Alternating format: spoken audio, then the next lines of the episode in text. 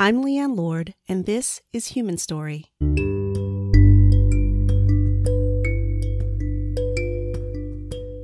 Three million Americans leave their churches every year. A lot of them never look back, but a lot of others find themselves missing something about it.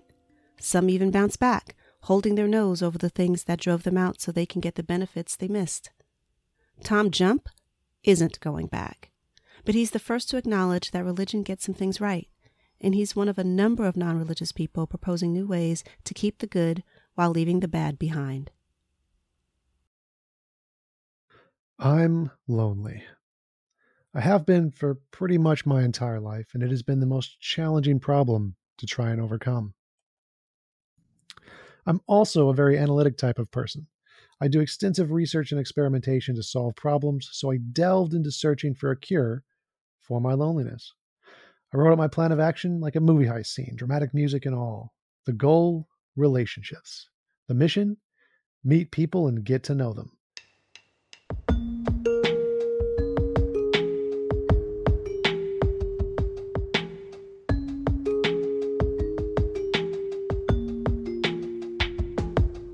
A shiver of terror shoots down my spine as I even contemplate such a thing.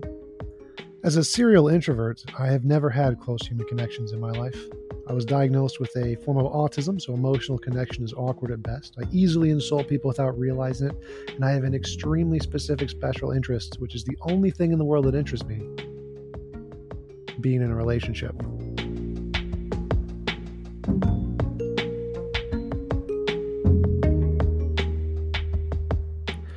Because of my autism, emotional connection is extremely hard for me, which makes physical attraction a lot more important in a relationship than connection.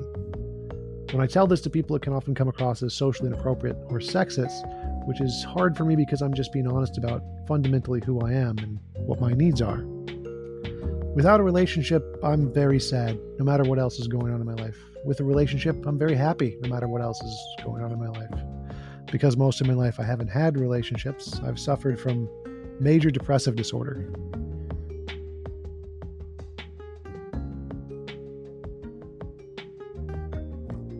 When I was in a happy relationship, that cured me of my depression. So it's not an exaggeration to say that these kinds of relationships are the foundation of my happiness. But being incredibly introverted, meeting women, especially those who I'm attracted to, is extremely difficult for me. It's safe to say I would prefer a literal den of lions over a den of other humans who I'm trying to get to know. Meeting people and getting to know them is a skill set I did not have. But I may learn to swim by jumping in the deep end kind of a person, so I just started going to every social event that I could bars, meetups, social groups. But given how I didn't have the skills to start conversations or communicate with people, and I was trying to do so while under intense emotional pain, I just sank to the bottom of the proverbial pool every time.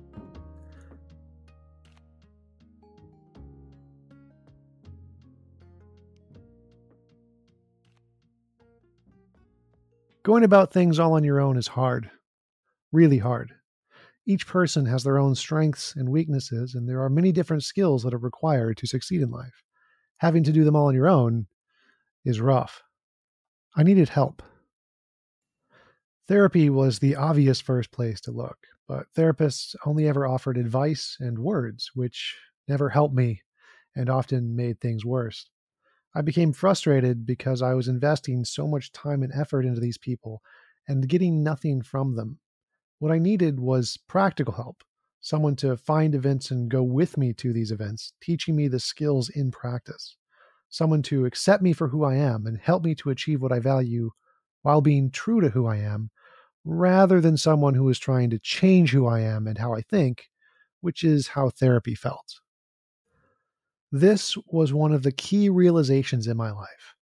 To really overcome loneliness, you need people with a diverse skill set who can make up for your weaknesses and who are willing to give practical help rather than just theoretical help. Normally, people refer to these mysterious entities as friends. Unfortunately, it wasn't till around age 25 when I had this realization and recognized the true value of friends for the first time in my life. That realization helped me to know what the next stage of my goal is, but it also seemed to have the same going out and meeting people problem. Around the same time, I had started researching philosophy as another avenue to try and cure my loneliness. And I felt pretty confident about my aptitude for it. I ended up emailing local philosophy professors to chat about it, and several of whom invited me to meet them over coffee. Talking to people in person and in public was my greatest fear at this point, but I reluctantly agreed. And over the course of these conversations, I realized coffee shops are far more tolerable locations than bars and large social gatherings. And talking about philosophy, while not my special interest, was far more tolerable than any other subject I had spoken with others about. Because these caused me far less emotional pain, I was able to take the initiative and invite several other professors out to coffee and chat about philosophy. Even though this was completely counter to my nature, it helped me to realize the next key lesson in overcoming loneliness. You need a place to feel comfortable and accepted where you can engage with others.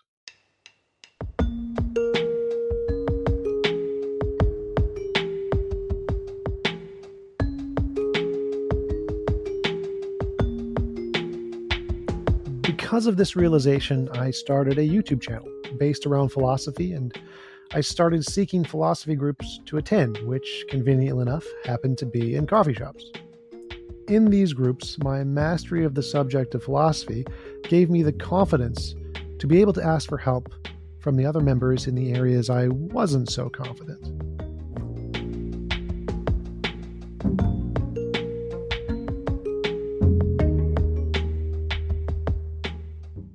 I was quickly able to make my first few friends who gave me real practical help by going to bars and to the mall with me, and they helped me to develop the social skills that I had been missing my entire life.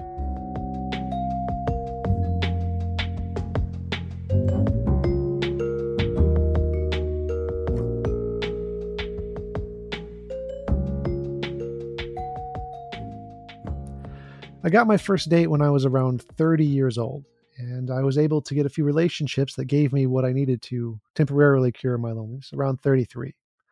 While not permanent, being free of loneliness for about a year gave me the ability to look back on the progress I had made and have hope for the future.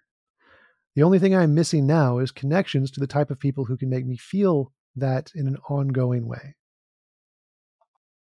I have learned that curing loneliness means finding a place that has these five properties.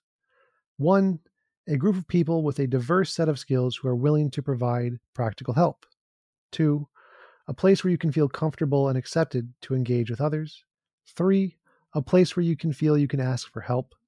Four, something that makes you feel good about yourself. And five, connections to the type of people who make you happy. As I was explaining this to my Christian friend. With a beaming smile, he said, Oh, like at church.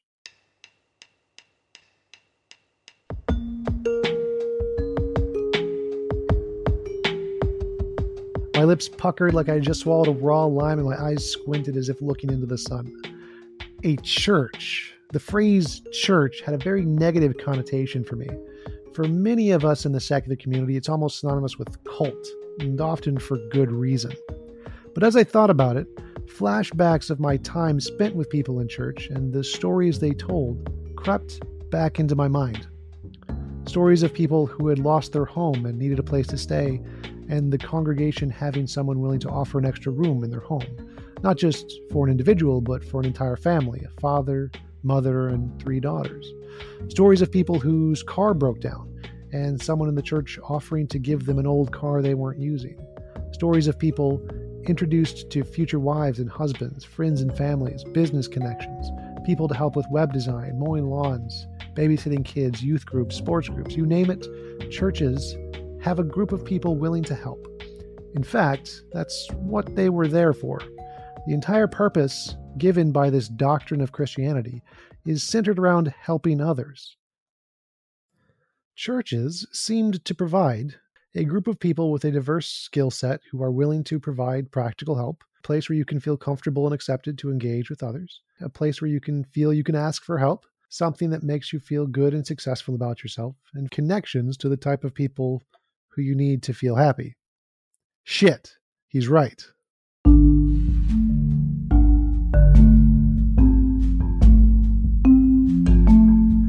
While there are many horror stories about church, which in many ways do resemble cults, there are also millions of everyday people who use them to build communities and help with exactly what I was looking for, and much more. Community seems to be the most important thing about religion. Churches are so successful at building communities. If you want to meet people, to be in a relationship, or to build friendships with, to go to parties with, it's pretty easy in a church. Just go there and join one of the bazillion groups they have, meet 30 people, and they'll mostly be really welcoming. Come up to you, talk to you, invite you to do things, and introduce you to others in the community. Instantaneously, you're connected to these huge communities everywhere in the state of every kind of group you could possibly want. But in the atheist community, that's completely gone. It's so hard to find a community like that in local atheist groups that you can just go up to and they'll be willing to just introduce you to whatever is going on in the community and be willing to like immediately help you with giving you the connections to find what it is that you really need.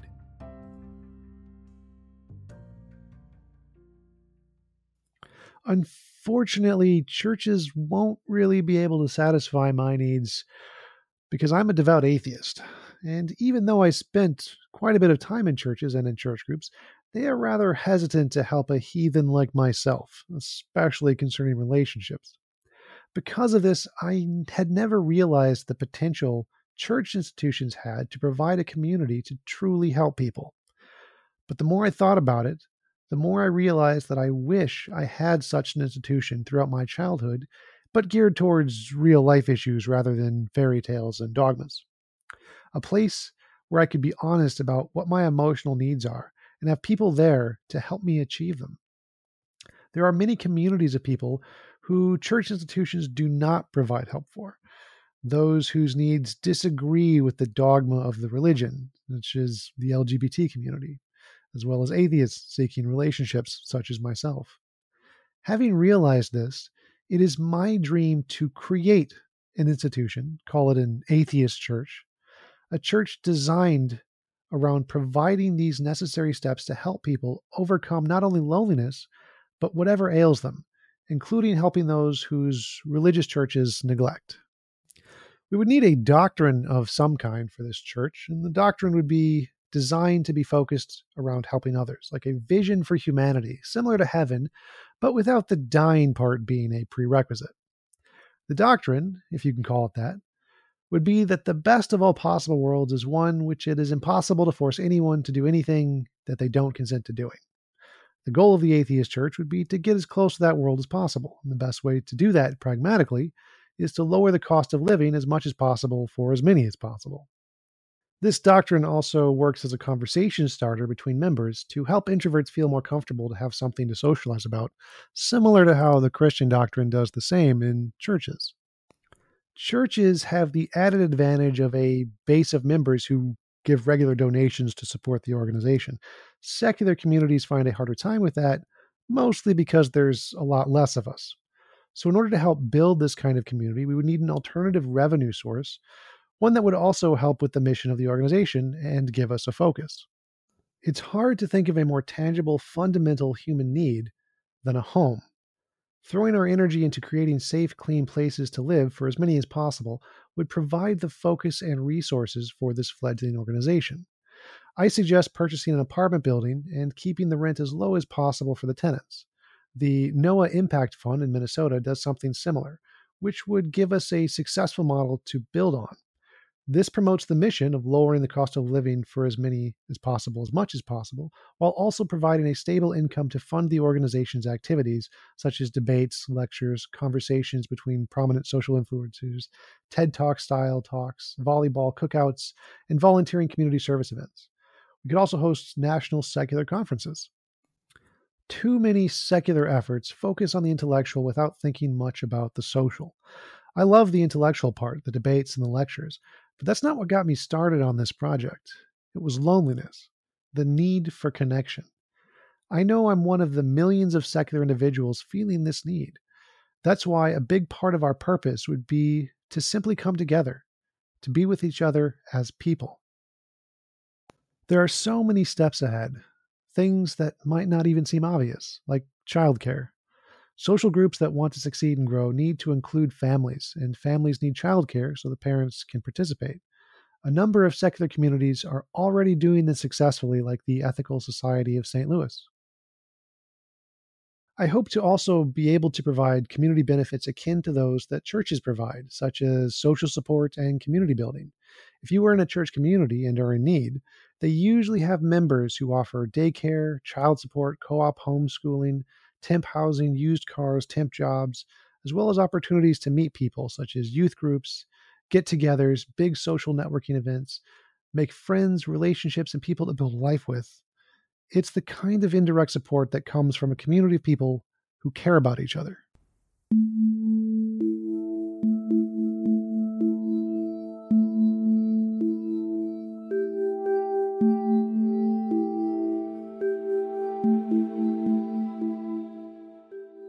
Many in the secular community don't like hearing these kinds of parallels to religious organizations.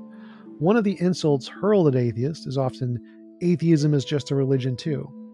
Instead of hearing this as a rebuke, I think we should embrace it. Show how much better church can be when not laden with religious dogma. Then one day we may become as influential as religious churches in America. Finally, a community like this needs to be a place where you can express your needs without having to worry about others judging you. A judgment free zone in hopes that you might be able to meet someone who has the abilities you lack to help you get whatever it is that you need. I'm not the only one thinking about secular communities. There's also the Sunday Assembly, the ethical societies, and many more. The experiments that meet the real needs of people will survive. This idea of a community of non religious people who care for each other while also providing a place for people in need to live, that's what I'm striving for. I hope to create a community where we can all express that openness and acceptance to one another and have a diverse group of people with a different skill sets to help one another with our unique needs and interests so that we can all live our lives to the fullest. Tom Jump is a full time YouTuber who debates professors, philosophers, and theologians. He lives in Minneapolis.